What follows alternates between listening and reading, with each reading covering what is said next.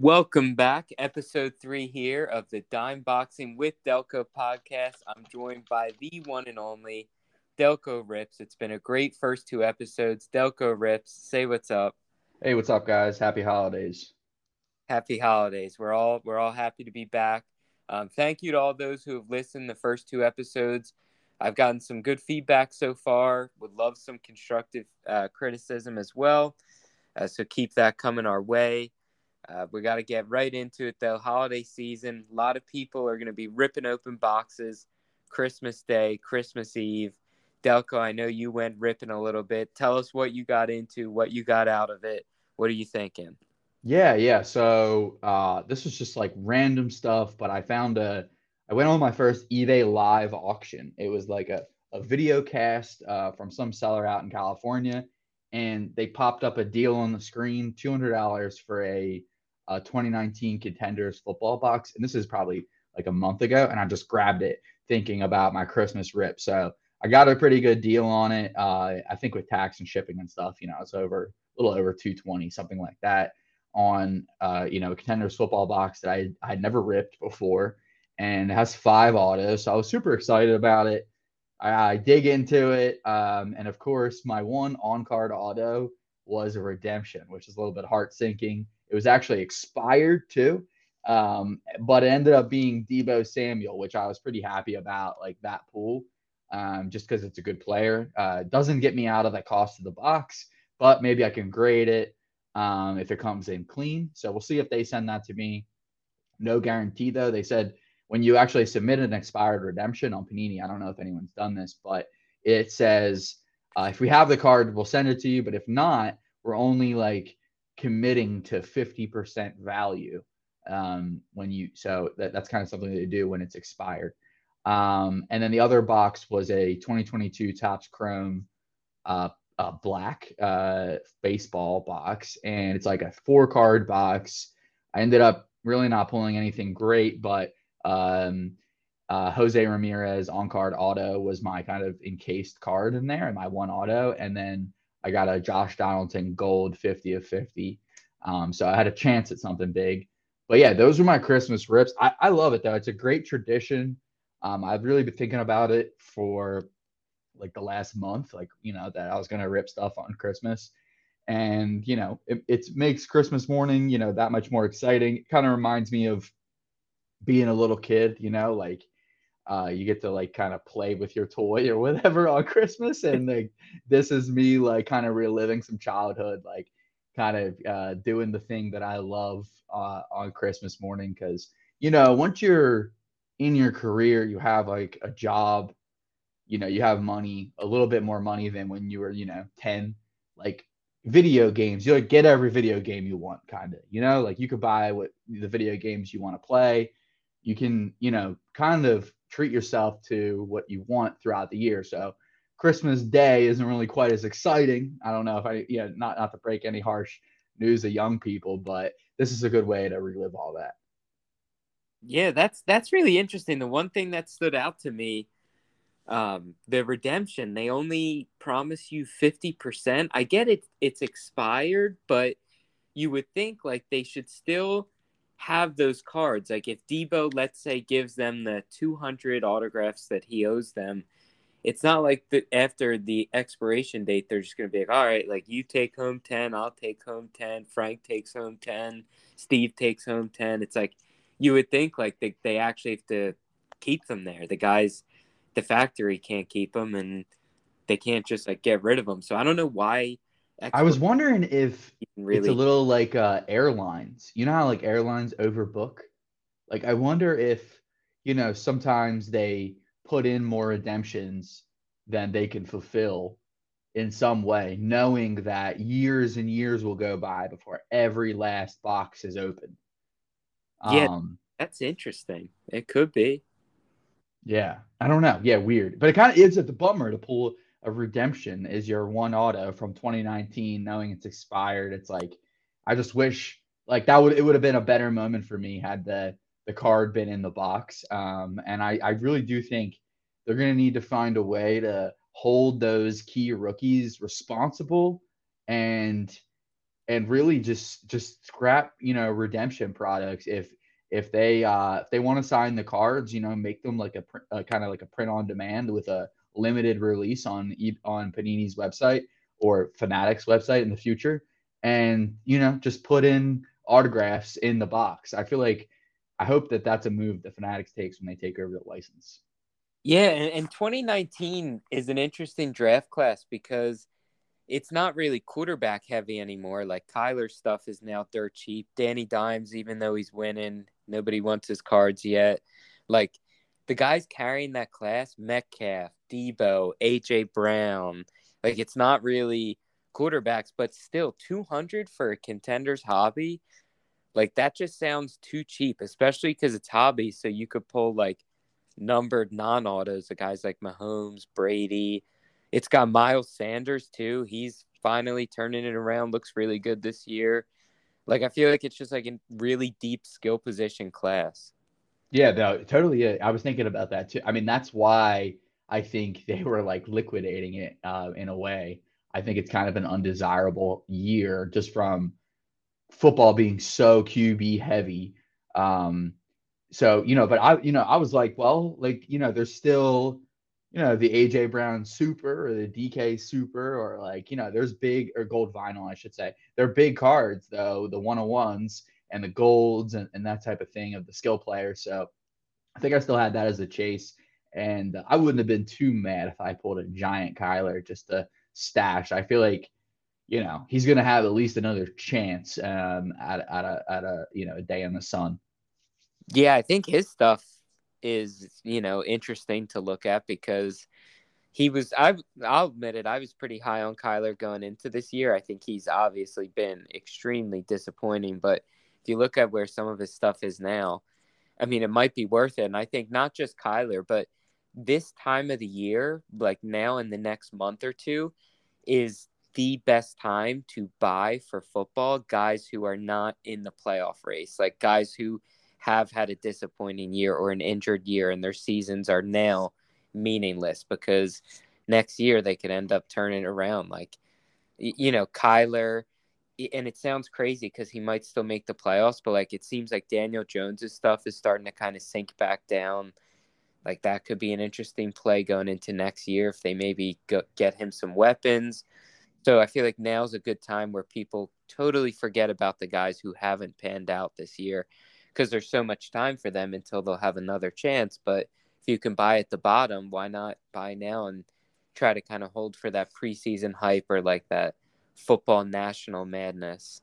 Yeah, I was just gonna say like the nationals. What uh, seven months from now? Mm-hmm. Yeah. It's gonna come of- up quick. You know, like the season will change and basketball will end and everyone's attention will go to football. I was thinking like along what you said, you know, Tua could be a guy to look at uh, he lost um, yesterday uh, to the Packers, and their playoff chances are starting to dwindle. Um, you know, as if they lose another game and really start to look mathematically eliminated from the playoffs, I think you can look at him and say this guy's going to be surrounded by skilled talent. You know, he's got great wide receivers. They're probably going to add to the running back position. They have a decent defense. I mean, things kind of have fallen unlucky and that's going to happen sometimes. But maybe if you believe in him, this could be the moment where you get his cards much cheaper than say at the national in seven months. Yeah, and, and Tua is a guy where if he gets clinched out of the playoffs, let's say in like two weeks, we realize he's not making the playoffs this year. Like that that moment, his stuff is gonna start being so cheap over the next month while everyone's watching Mahomes and Burrow and and Hurts playing the playoffs and, and Josh Allen and all these guys are, are getting playoff starts, guys like Tua are going to be the ones who are totally undesired. That might be a good time because he could go on another streak next year where he wins a bunch of games in a row and his stuff gets really, really hot. And then that's the time to dump if you can't dump it at the national already for a profit. So I think that would be like my only time that I'm looking at buying football because I think we all saw this year the time is not like during that national hype. You might as well just stay far, far away from it, especially with the product release schedule and everything that's going on. I think that the product release schedule affects basketball too. Like when you have all the good products coming out like right in the peak of the off season like a, or a box that i'm surprised that you didn't uh, add to your christmas rips because i know you were thinking about it uh, contenders optic basketball so that one came out recently and, and it just seems like that's it's like you know it's pretty delayed we still don't have flawless of cade cunningham uh, his draft class. Like, how do we not have that yet? They're already well into their second season. Like, what is going on? But I want to bring it back to Contenders Optic basketball. Uh, have you seen a lot of that product yet? Like, what what do you think about Contenders Optic?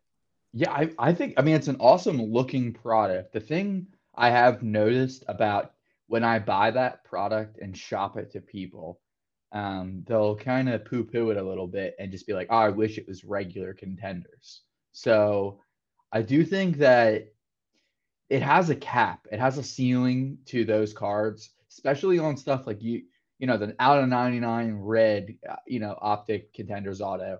You would expect that to do a little bit better. Um, like a guy I, I looked up the other day, uh, Franz Wagner, uh, Wagner, uh, and that card was like 140 bucks. Like he's pretty hyped as a prospect and out of 99 on card auto. Um, I thought that, that would kind of command a little bit more of a premium. Um, so there, another reason I didn't buy it was I looked at it at my LCS. It was 300 bucks, which is pretty standard. I, I was hoping he would have a little better deal on it, and it was only one auto. So that threw me off a little bit, like from it, and I was like, I don't know if I feel like, you know, the the to me those cards that have a lot of QC issues, like whenever you're looking to grade them, it's tough. Like tough to get tens. I mean, optic is better than paper contenders for that for sure. But still, I, I always they they're off center a lot. They have they get dinged corners. So really, you're looking for autos there, and only have one at a three hundred dollar clip. Um, in a class where there's there's definitely some nice players, but I don't know. That's what really threw me off from it. Reason I haven't picked it up yet. Um, I may dabble like in a break or something just to just to get see if I can throw my hand at something. But um, yeah, that's kind of that's what I think of the of the release. I think it's solid, um, but I I worry about that perception and that experience I've had when selling it, and then the fact that the resale value on some of the cards are lower than I'd anticipate too. Yeah, and I think that price point is high for it being such a small amount of cards that you get and only one auto.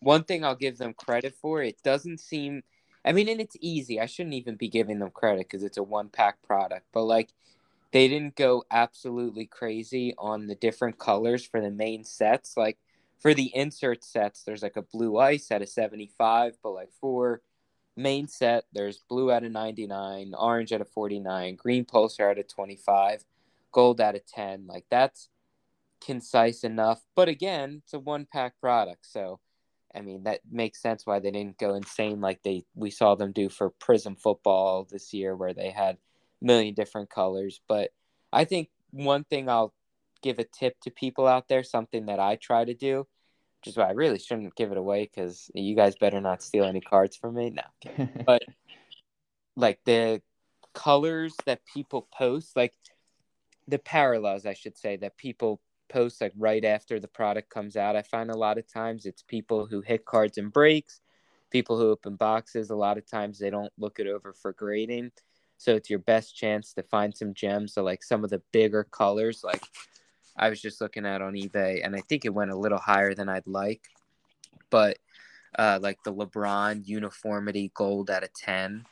Like I feel like cards like that right after the product comes out, that's where the time that you're gonna find like the clean ones. Like the I'm gonna be looking for all the LeBron green pulsars at a 25, the oranges at a 49. Any of those raw come up, I'm gonna try to win them, you know, and send them into grading because I think now, right after the product comes out, is the time where people aren't thinking of grading unless they hit something huge like the low numbered chase autograph that they were looking for. Like they just might be looking to rip and then and sell quick if they don't hit their card. Even if it's, you know, like a Curry, Giannis, or LeBron, or at this point Jokic maybe too, like any of their numbered colors from the main set.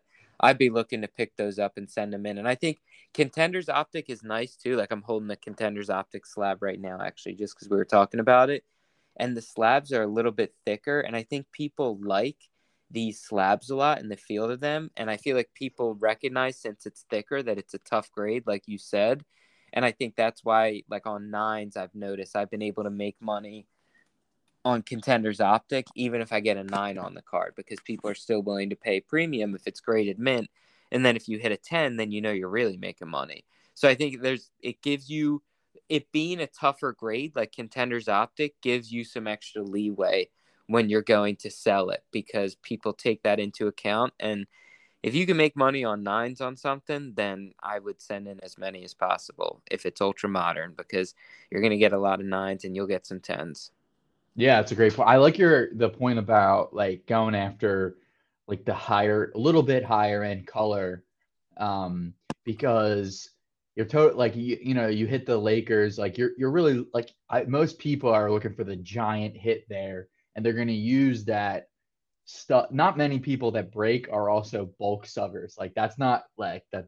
I think those two people aren't the same person. Like Dimes isn't on whatnot every night. Like just bidding up like you know random team spots in these huge breaks and you know he's a little bit more calculated going for like the single online the grade and very consistent in his efforts i i think and very like you know like calculated and i think those two people are kind of different so when people hit this stuff and breaks like i i I think that the mind the mindset is like let me get my some of my ROI back and you know put this right on eBay um, like you said, and it's it is definitely a great opportunity. I've been like I'm wishing that there was like a like I feel like card releases have been a little slow. Like I'm almost wishing that there's been like a product that's come out more recently that I like you know want a grade like like um Prizm football hasn't come out for this year yet, has it? Like Kenny Pickett's no. year, George Pickens. Like that'll be like,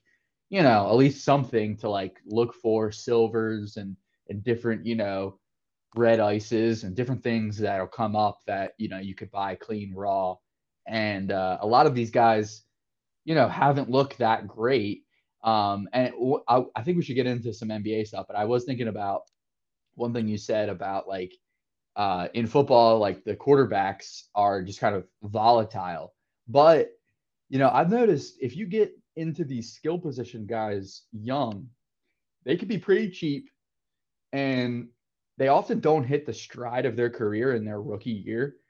Um, but if you like, if you bought in heavy on Justin Jefferson this offseason, you'd be pretty happy with yourself to hold those cards until now.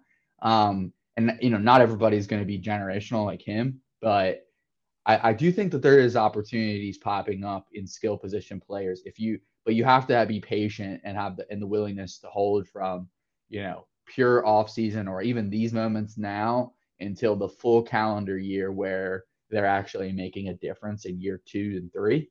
But I think I, I do think that's something to look for um, in bulk subs or autographs. Um, just kind of those long-term skill position guys that you know are showing that potential. Um, and you know, you know, if you're willing to kind of hold on them, I do think that there is opportunity there. Yeah, I, th- I think skill position we, we see this year. I mean, even like a guy like AJ Brown is really peaking now. A couple years after his rookie year, I'm sure the new team helps too. Um, but yeah, I mean, you mentioned Prizm Football is not out yet. I mean, when you think about last year, Prizm Football came out in June. I no, in like May of last year, but it was after the Super Bowl. So uh, that just cuts out so much opportunity for people who want to get into it and collect. Like somebody who let's say you know wants to get into the hobby because they're a Steelers fan. They really like what they've seen from Pickett's, and you know they want to go after a lot of his good cards. And then they ask the card shop owner, you know, what good products, and he has to say, well, they're not out yet, even though the season's almost over. Try again in, in six months. Like I, I just hate that that delay, and it happened last year where it seemed like Prizm football and Prizm basketball were kind of coming out at the same time because it was they're really only a couple weeks apart, and you had you know it, it was just I think bad timing. Both sports were in the off season.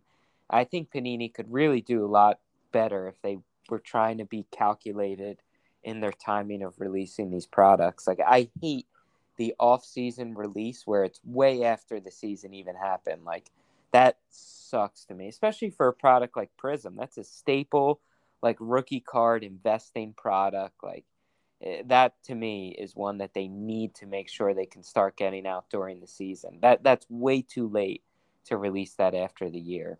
Or maybe uh, Topps Chrome football will be the reset we need, where it comes out on the proper calendar schedule. Like that that product should come out, you know, when Madden releases in uh in August, like early August or mid August, you know, right before the season, it should be released. People should be breaking it, making their their plays for the for the new year. I I do think that Fanatics being gambling minded and, and just kind of like more familiar with the actual uh behaviors of like a sports fan, I think that they'll move towards things like that. I hope so. That would be awesome. Could you imagine if like Prizm Football came out in August and you could actually invest in the rookies before the year? That would be a great, great shift. I think that would be good for the hobby.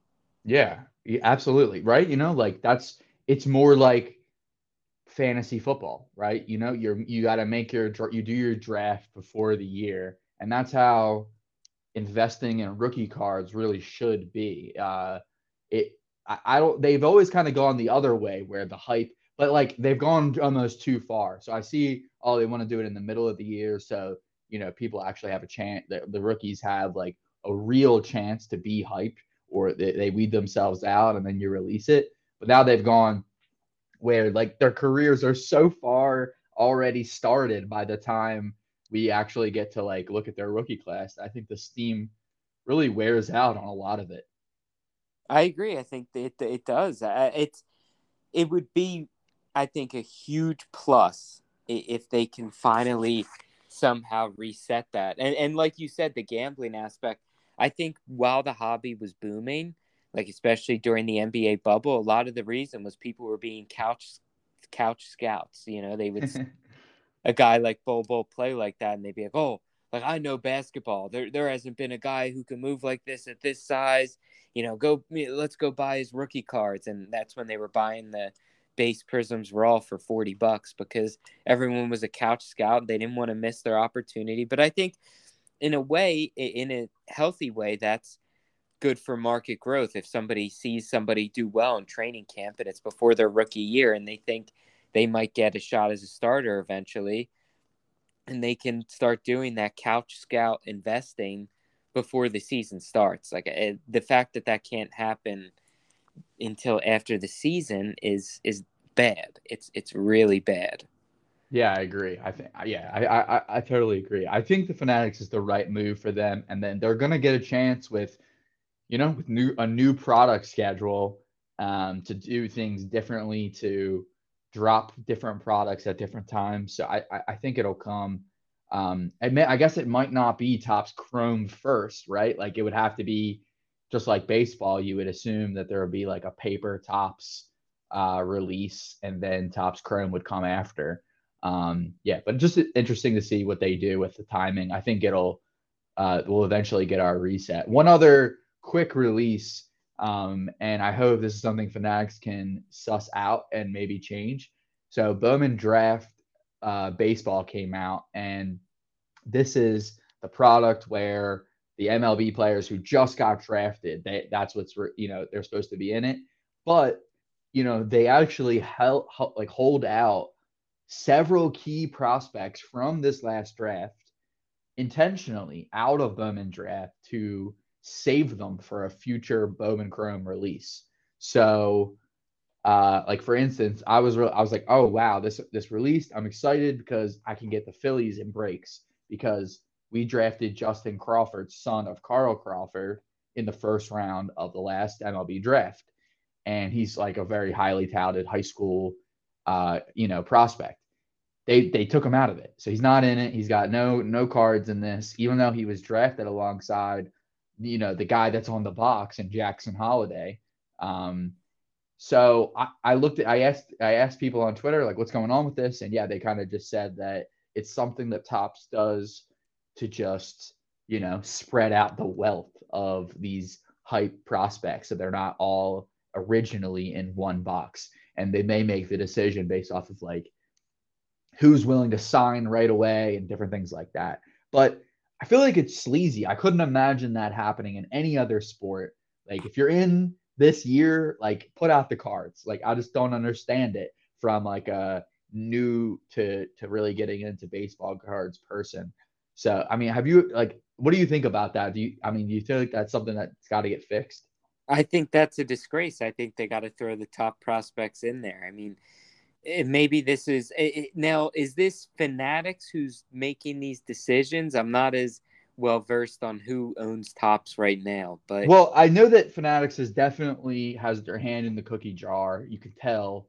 I think like the buyback is something that old school Topps would have never done. Like that's got to be a Fanatics led decision. Fanatics technically doesn't have any say right at this exact moment. And this is something that Topps historically has just done. So they've always in, in all different years they they they you know they delay people that shouldn't be delayed. Wander Franco didn't wasn't a rookie until this year, even though you know he been he was starring in the playoffs in the year prior. Like so, like you know, and he was called up for half of the season in uh, 2020 um, and, or you know 2021 season. So um, it's something that they've done and they do not even just in Bowman, but in all in Topps Chrome and in different things. They make strict. You know, baseball is a little unique in that you know your status as a player can change all throughout the year, and they make strategic decisions to spread out and put prospects in products that is at the advantage of them in some way that we can't understand. So it, I, that alone, I just think is just just make it super simple. Like cut out clear transparency on if you play if you got drafted in this date and this draft, you're in this product. If you debut, you know, before June 1st, you're in this product.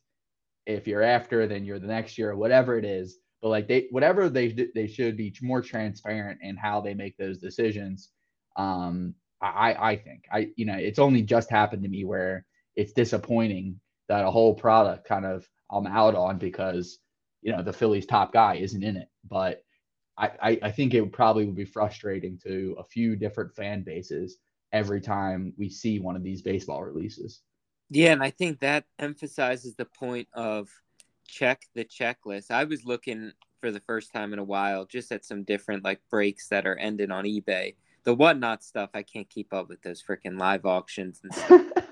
we have teams, and then now we got the flashcards with the teams' logos on them. I'm sure it's great fun. I don't know. For me, I just I don't have the attention span to sit there and wait. And I, I like doing the calculated group break buying where it's on eBay and you start and I and I like was kept reminding myself like check the checklist. Like you might not think you might not know everything with these teams. But I, I, was looking at something i didn't know people do this now. I saw a lot of people posting player breaks like for bowman chrome. Like i was looking at um just like buying like bryce harper for like a, a case. Like it looked like you could get him for like five bucks for a case of hobby. And it's like damn you can you know, there's the reds out of five, the golds out of 50. And if you're getting them for a whole hobby case, you'll maybe at least get a refractor for five bucks, some base, you know, not too bad. And that's something maybe I'm not a big breaks guy, but maybe I'll start buying into some player breaks. That was, that was good.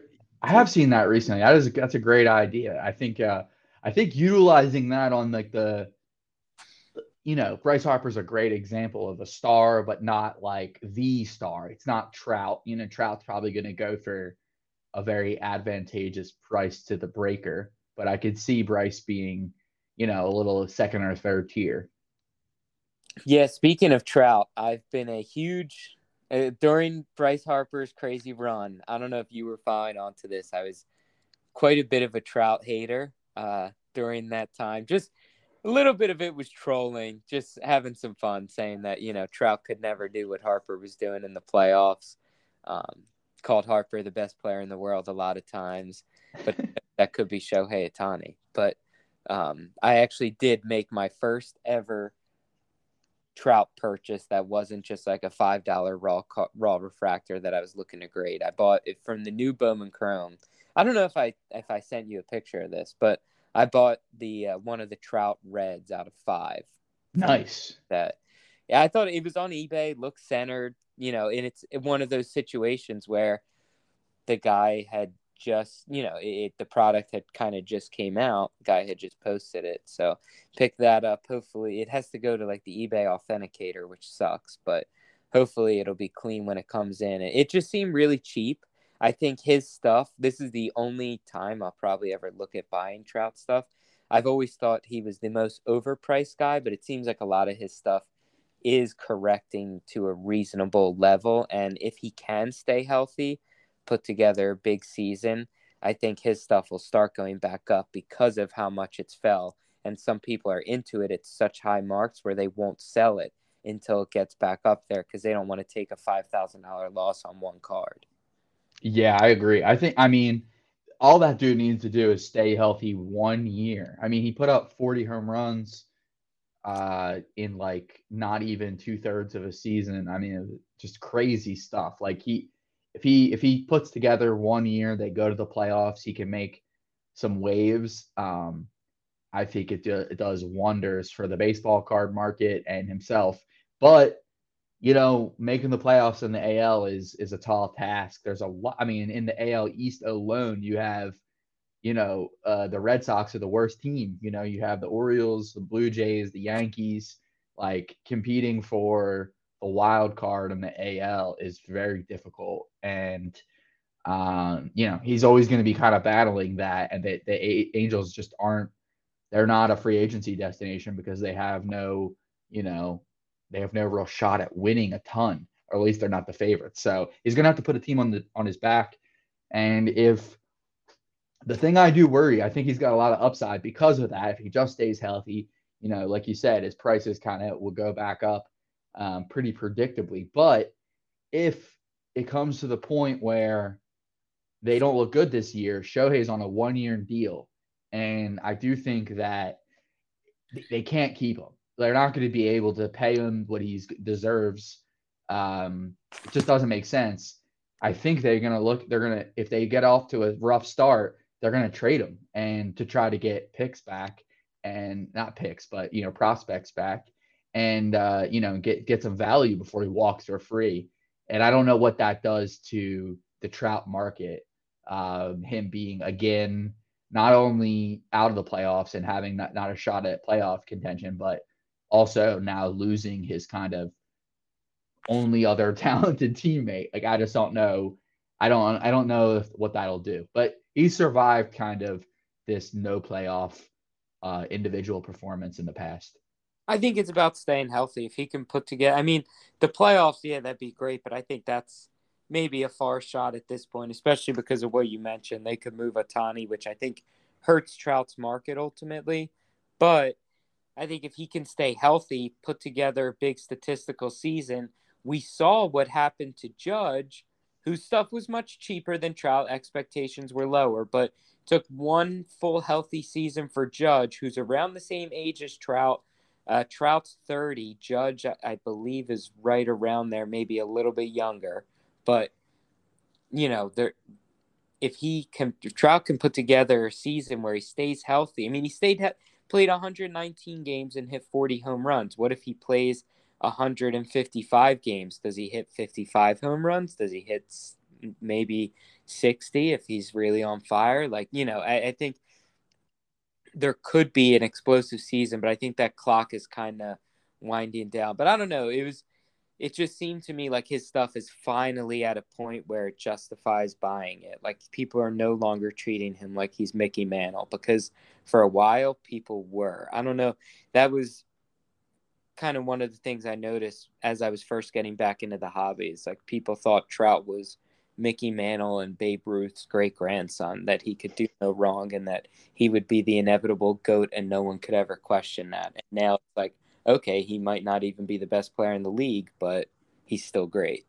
Yeah. I mean, it's interesting. It'll be interesting to see where like he ends up. I, it just depends how many years he plays at this point. Um, baseball's a game you can keep going for a long time. Um, I don't know. I definitely am not opposed to picking up a giant Mike Trout card though. So I, I kind of I've had my eyes peeled. I've even made some trade offers to try to get um, you know, his his Bowman Chrome refractor um unsuccessfully, but I'm still trying. So we'll see. But I want to I think this is a good segue to eBay strategy. Um, I've made some headway over the last week in my eBay strategy and um, I've heard this as a sentiment before, but never dug in. And I I started. I wanted to like uh, do promotional listings. So I've heard before that if you basically if you do two percent on every card, that that is like this tried and true strategy for um, for selling more on eBay. And yeah, you have to give 2% of the value sale, but you know, what does it really do for you? And I wasn't sure about it, but I decided um, to kind of give it a shot. And what it did was it actually rose my uh, impressions on my 220 listings on eBay. To give you some real data here, it rose my impressions by 117% since I've turned that on. So that's huge, right? Yeah. Like, I mean, uh, that's no joke. And like, I sold. Uh, let me see how many products I sold. I sold. I think I've sold like eleven pretty decent size items over the last three days um, with this change, and I also sold like you know some that were one was like four hundred bucks. So big items, not only small things. Um, that's a you know to give 86% instead of 88 that's fine with me um, to get some of the, these things moved so i wanted to share that i think if you're a big seller on ebay uh, definitely consider a 2% across the board another thing i'll say is when you go and create a pwe label switching from three ounces to one ounce saves you goes you from goes from one dollar and five cent cost to 57 cents a PWE label. And that actually pays for your envelope and everything else. And I have yet to get one back from the post office, um, sending one card in a PWE at, at a one ounce uh, label. So that's a little tidbit to save you money. And then that's another one 2% promotional listings has a dramatic effect on impressions and thus sales. And ultimately, if you're putting it on eBay, you're wanting to move it um, so yeah, that's one a couple little eBay tidbits. Dimes, do you ever do? I'll give you the. Do you, I, I have another eBay tip that I'm researching, but I wanted to ask you about this first. Do you have any? Do you ever do promotional listings? Is that, is that something you've tried? No, and I've seen eBay offered, and I've been intrigued. Honestly, I just haven't ever gone for it because I've always been worried about like, what if this is just total bullshit? And I thought also that they the way i saw it maybe this is just on auctions maybe you're talking about buy now or best offer but i thought you pay them like two bucks every time to promote it whether it sells or not so that's on auctions so in auctions you can what's called boost visibility on an auction and you're right that it, will be like a dollar two bucks a dollar fifty some sort of final value calculation there but this is just 2% of, and it's only if it sells via that promotion too. So, um, yeah. So it's not, you know, it, it, it's not dependent upon sale for buy it now or best offer listings. Damn, then that then I definitely will try that. I had never done that. I'm glad you mentioned that. I genuinely am like going to do that now because I feel like eBay has definitely slowed down for me and a lot of other people. Like when I post things buy it now or best offer, it's just not getting offers and it used to get offers. So, you know, I'll definitely try that and hopefully that can turn that around. They may, and there may be, I've seen some of the bigger eBay people on Twitter. That's kind of where I got this, this notion of 2%. Um, and also from my boy JMS at JMS Garage, Noah uh, he taught me about it too when I was in Dallas. Um, taught me about the the 57 cent PWE trick, and then also this two percent listings promotion trick. Um, it seems to be pretty common, and you can set your percentage, right? So the the the, the hack is you only need to do two percent for whatever reason. Like doing anything more is just giving money back to eBay because you could do ten percent if you wanted. Um, and the, in theory, they would just give show it to more people, but um, two percent is all that's needed according to folk legend. So um, I don't know, something to consider. I'll let I'll report back of how it goes after a longer period of time. Something I'm researching right now, though, to beef up my eBay game is what's called like, and I originally learned about this from a video from Burbank Sports Cards and how they scaled their business, right? So Burbank, for a little bit of context, they have four million sold cards since their uh, eBay account started. That's a lot, a lot of cards, right? Four million packages out that door. Um, and the reason that they are able to do that is they're able to list more cards than other people. And how they do that is a auto feeding photo scanner, and they combine that with an AI um, software technology, and you can you basically scan the card via this auto feed photo scanner that can scan up to 4,000 cards an hour, and they might even have a better one that does it quicker. And once you scan the cards, the AI technology on the software basically puts the metadata in for your listing, and you can automatically upload that listing to eBay, uh, Shopify, and different other platforms. And what that's enabled them to do is you know, list 4,000 cards in an hour, right? Like, imagine if you were able to do that. And I'm just thinking, like, all right, I have, you know, 500 $5 cards, and I have, I don't know, thousands of dollar cards. What if I could put them all on eBay? Like, wouldn't that be really good for me? And then, um, what if, you know, that cash flow could buy me more boxes? And it's just like a never ending thing where if you're able to outlist everybody, you're able to outsell them on eBay, and then you can just keep buying kind of quote unquote junk that people aren't listing on eBay.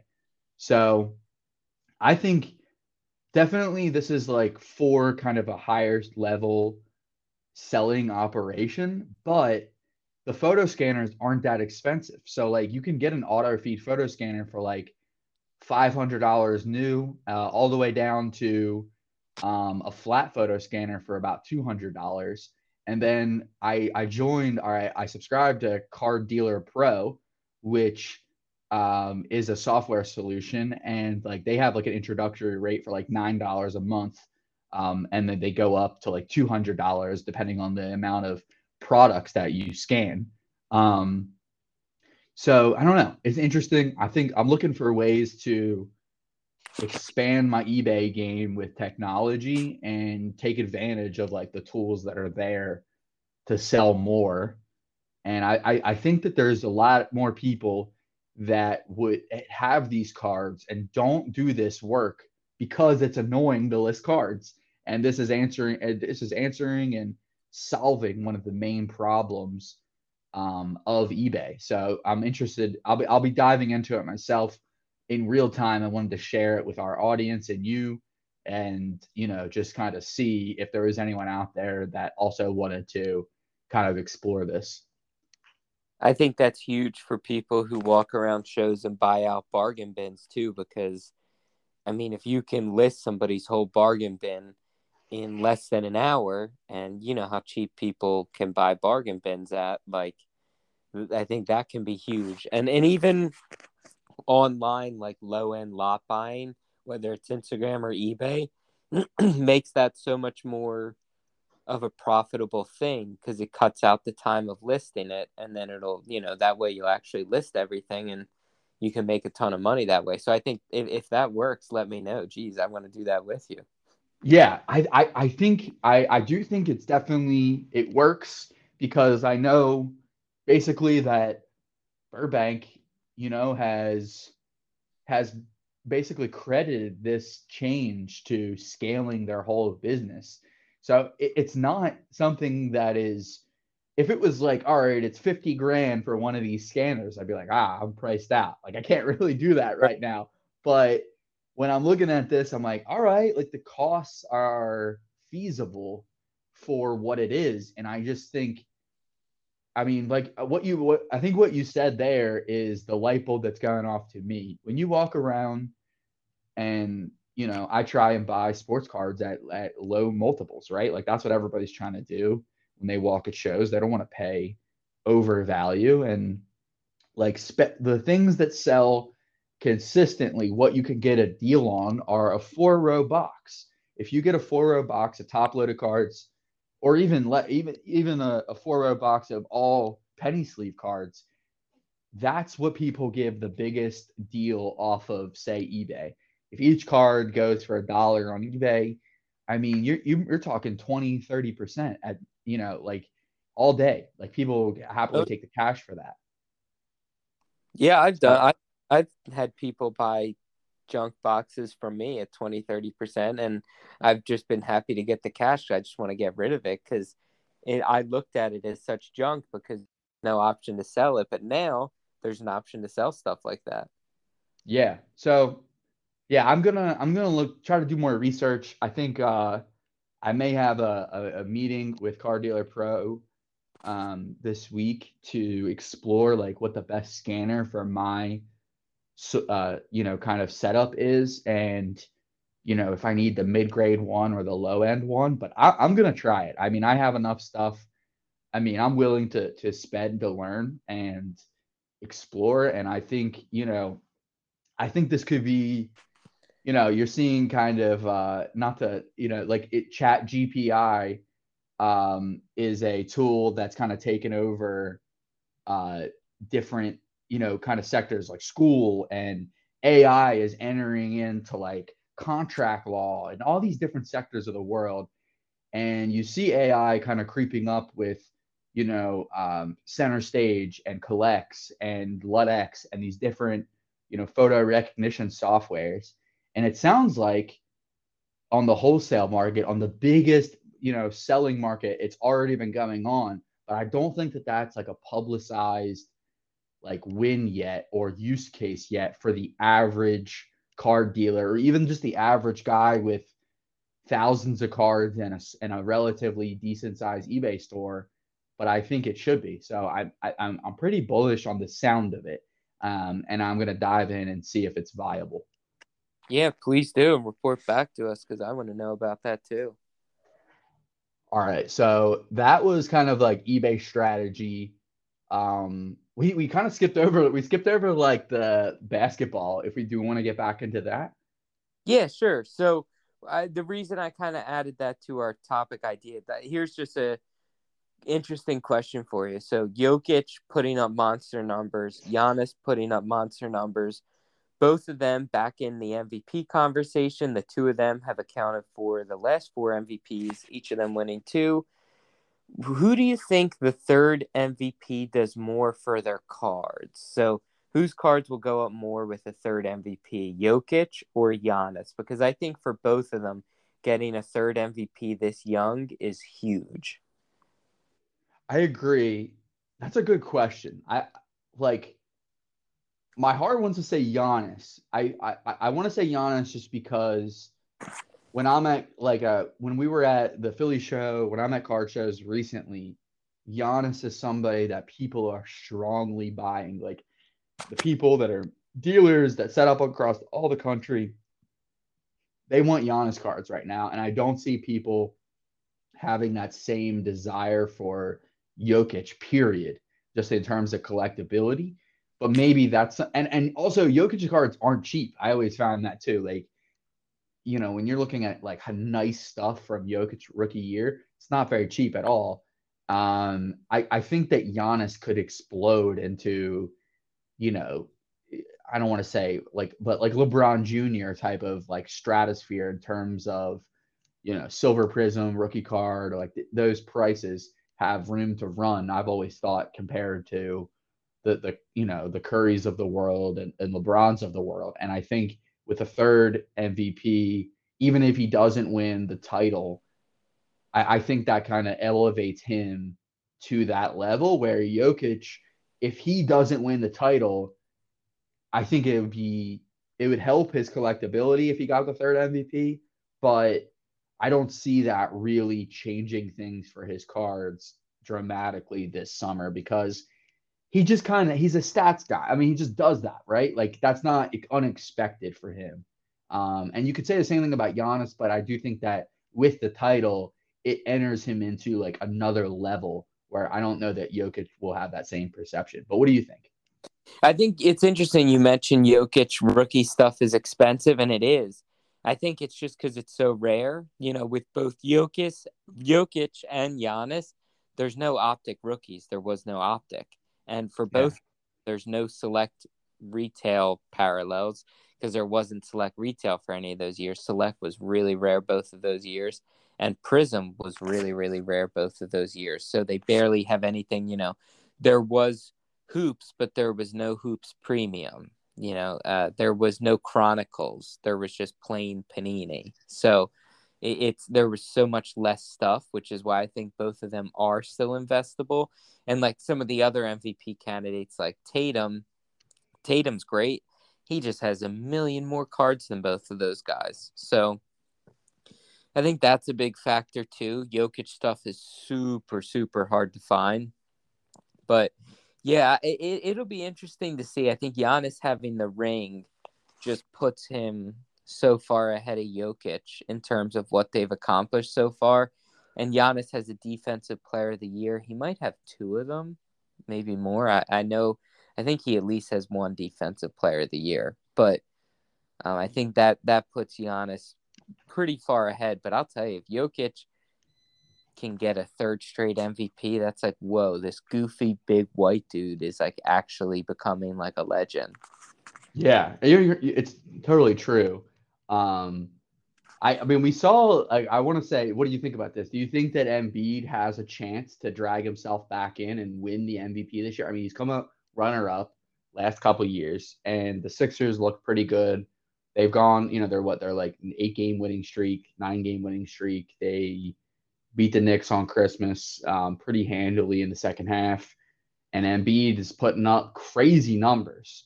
Um, the team success is close. They're they're only a few games out of first right now.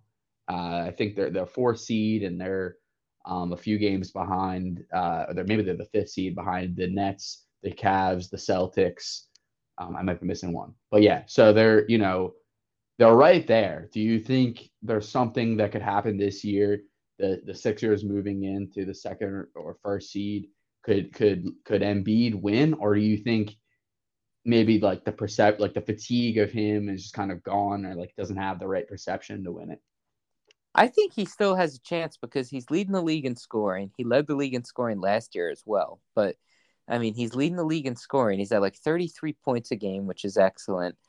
Um, you know, I think that's a huge factor to have a center scoring that much means he's really dominant. So I think he does still have a chance to. I think he'll win it. Probably not. I think the durability is tough there. I think it's tough for him to stay that dominant through a whole season. You know, we see when he gets to the playoffs, he's just less effective. There's no way around it, um, especially in the second round. But I think I think he does have a chance because of how much he's scoring. And I know you know people like to say that the refs are really giving him the calls. I, will tell you, from it, it does he does get friendly whistle, which which helps a lot with the scoring. But I think because of how much he's scoring as a center, he definitely. Yeah, and also like from a team success standpoint, uh, Maxey is uh, Shams just uh, tweeted before we recorded that Tyrese Maxey may play this Friday um, at the Pelicans, and uh, for Christmas. To go back to Christmas for a second, I, my wife got me tickets to the Monday Pelicans Sixers home game. Um, so I may see a Maxey return there and get to see Zion in person for the first time. So that will be cool. And I also, th- I'm just in general, like back to the main point is with Maxey back, I don't think that maybe that takes a little bit of scoring away from Embiid, but ultimately, Embiid's the best player in the team. He's going to get his numbers. We've seen that the last three years. I mean, he's got the talent. So if they can move up in terms of wins uh, and, and finish with a really high seed, that's what's going to give them the MVP ultimately. And although the Nuggets are winning right now, I don't know. I just don't see them as a as a as a really a good team. I, they might prove me wrong, but I think there's a lot better teams in the West, um, and I, I just couldn't see them kind of continuing on this pace. And I think my hunch is that they get pushed down a bit in the Western Conference standings, but I might be a Jokic hater at this point. Um, yeah, there were some awesome games on Christmas though. Uh, Tatum performed awesome. LeBron with 38. Uh, Luka beat beat LeBron had a, had 30 plus points, nine assists, nine rebounds. Um, looked like you know kind of the typical one of the best players in the world as always, but he he doesn't have that uh, team performance for the MVP for the individual uh, voting. I think that was awesome. But speaking of LeBron, I think this is kind of a cooler hobby story. Uh, the 2003 exquisite LeBron got pulled uh, from a, a box um, that cost $45,000 to open. And they got lucky and pulled his true RPA. Beautiful patch. I mean, one of the best patches I've ever seen on that card. Uh, not just a simple vertical three color patch, it was like part of the number. Uh, and the auto was super bold. Um, this card's traditionally sold well over a million dollars. I mean, talk about luck. I mean, 45 grand as your initial investment. It must be nice. Yeah, that was insane. You got to really have some stones to be willing to sit down and crack that open because that could have been a big swing and a miss. But oh my God, is that a huge hit? I mean, talk about hitting the card. And people, I see a lot of memes like the guy who's you know, who sold that box sealed is really, really feeling it right now. Really. Could you imagine? Oh my gosh. Oh. I mean, and it looks like it's, and they said it's a bold auto. Looks like it's in great condition. Like, could you imagine if he PSA 10 10s that? Like, what is that card worth then? Like, oh, yeah, true. I mean, that could break records. That could be like, you know, I mean, I mean, it really could be a $10 million card as a 10 10. I mean, I couldn't I, I really could. I mean, I, I think that's a possibility from from a card like that in a condition like that. We haven't seen that before. I think most of them aren't even. They're not like BGS nine fives. I don't think they're like eights, eight five stuff like that, right? Yeah, I've seen a lot of you know eight fives and you know right around there. Maybe a, a occasional nine here and there, but the patch is great on his. The auto's great on his you know, people say it looks like a really, really clean copy, but yeah, I mean, the guy who sold it sealed, uh, that's got to be a lot of sleepless nights. One time, a guy uh, I sold like a you know Charizard uh, box or whatever. Uh, you know, during the boom, I was waiting at a Target like an idiot and trying to get a box of Select or something, and I bought a box of Pokemon instead. And uh, you know, he messaged back. He was like, "Oh, thank you so much. I just pulled a Charizard." I was like, "God damn it!" You know, like I didn't like. You know, it's not a great thing to hear. Like you gave up, you know, something for eighty bucks, and then he gets like this three hundred dollar hit from it. like, man. And this guy, I couldn't imagine because that's a, you know, they. I think the word life changing in the hobby gets set said a little too much. You know, you hit a fifty thousand dollar card. Is that life changing? I mean, that's a lot of money, but I don't know if that's changing the trajectory of your life. You probably were like like we said, like you spending forty five thousand dollars to open a box. Your life is probably pretty grand as it is to be comfortable with that investment. But this is like pretty much the definition of a life changing card. Um, you know, to have the opportunity to sell multi million dollar asset. I mean, if you want to make a living in cards, you're on your way at that point. Um, so I mean, good good for them to have the the balls to do it and uh, the willingness to open it. We need people to open those boxes. Um, it, it, it's amazing. It's pretty like I think you know this is like one of those true examples of of that actually you know kind of paying off. Um, but I'm sure there's also some people that ripped you know, a lot higher stuff, flawless and stuff over Christmas, and were quite disappointed in their five, ten thousand dollar investment. Um, so just buyers beware on that. Oh yeah, I, I think oh, flawless is a dangerous one. I think the most dangerous is NT, just because everyone's hunting the out of 99 RPAs of the and if you don't hit it in there. So yeah, I mean there's definite high risk ones, but that that was awesome to see. It's always it's always good to see someone hit it huge like that in the hobby. Yeah, I think um what you know we'll kind of wrap on this, but what have you have you been buying anything on eBay? What have you been buying? Um yeah, what what what have you been pickups recently, or have you been cooled down now with like the end of the uh, December thirty first special kind of change in price? Yeah, I think the December thirty first special uh, ending that makes me a little bit narrower of what I can pick up to grade, but um, just honestly the usual stuff: shiny LeBron, shiny Brady. That's really cheap. Trying for PSA tens um, seems to be a decently foolproof strategy as long as you know what you're looking at in terms of what's clean.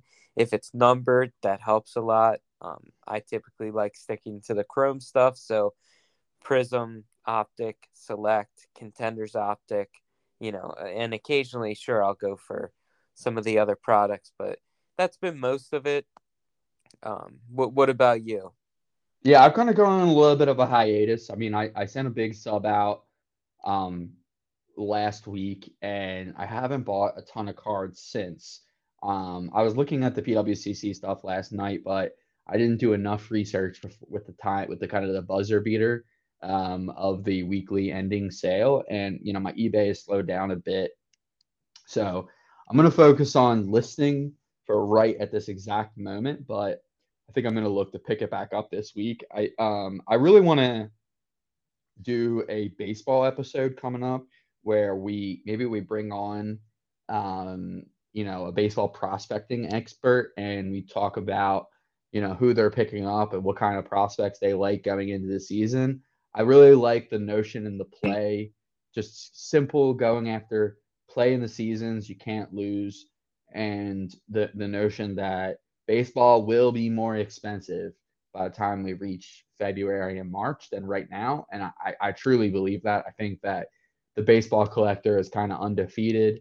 Um, and I noticed that even people that are kind of vintage heads, I think of like Jason at vintage BB cards, he still likes the Phillies and he still collects like Phillies players, modern stuff hard. Uh, he still will like, of course, likes Trout and will go after that stuff. And you know, I, I I don't know exactly all of his like people he likes, but there's still modern guys that they'll collect in baseball.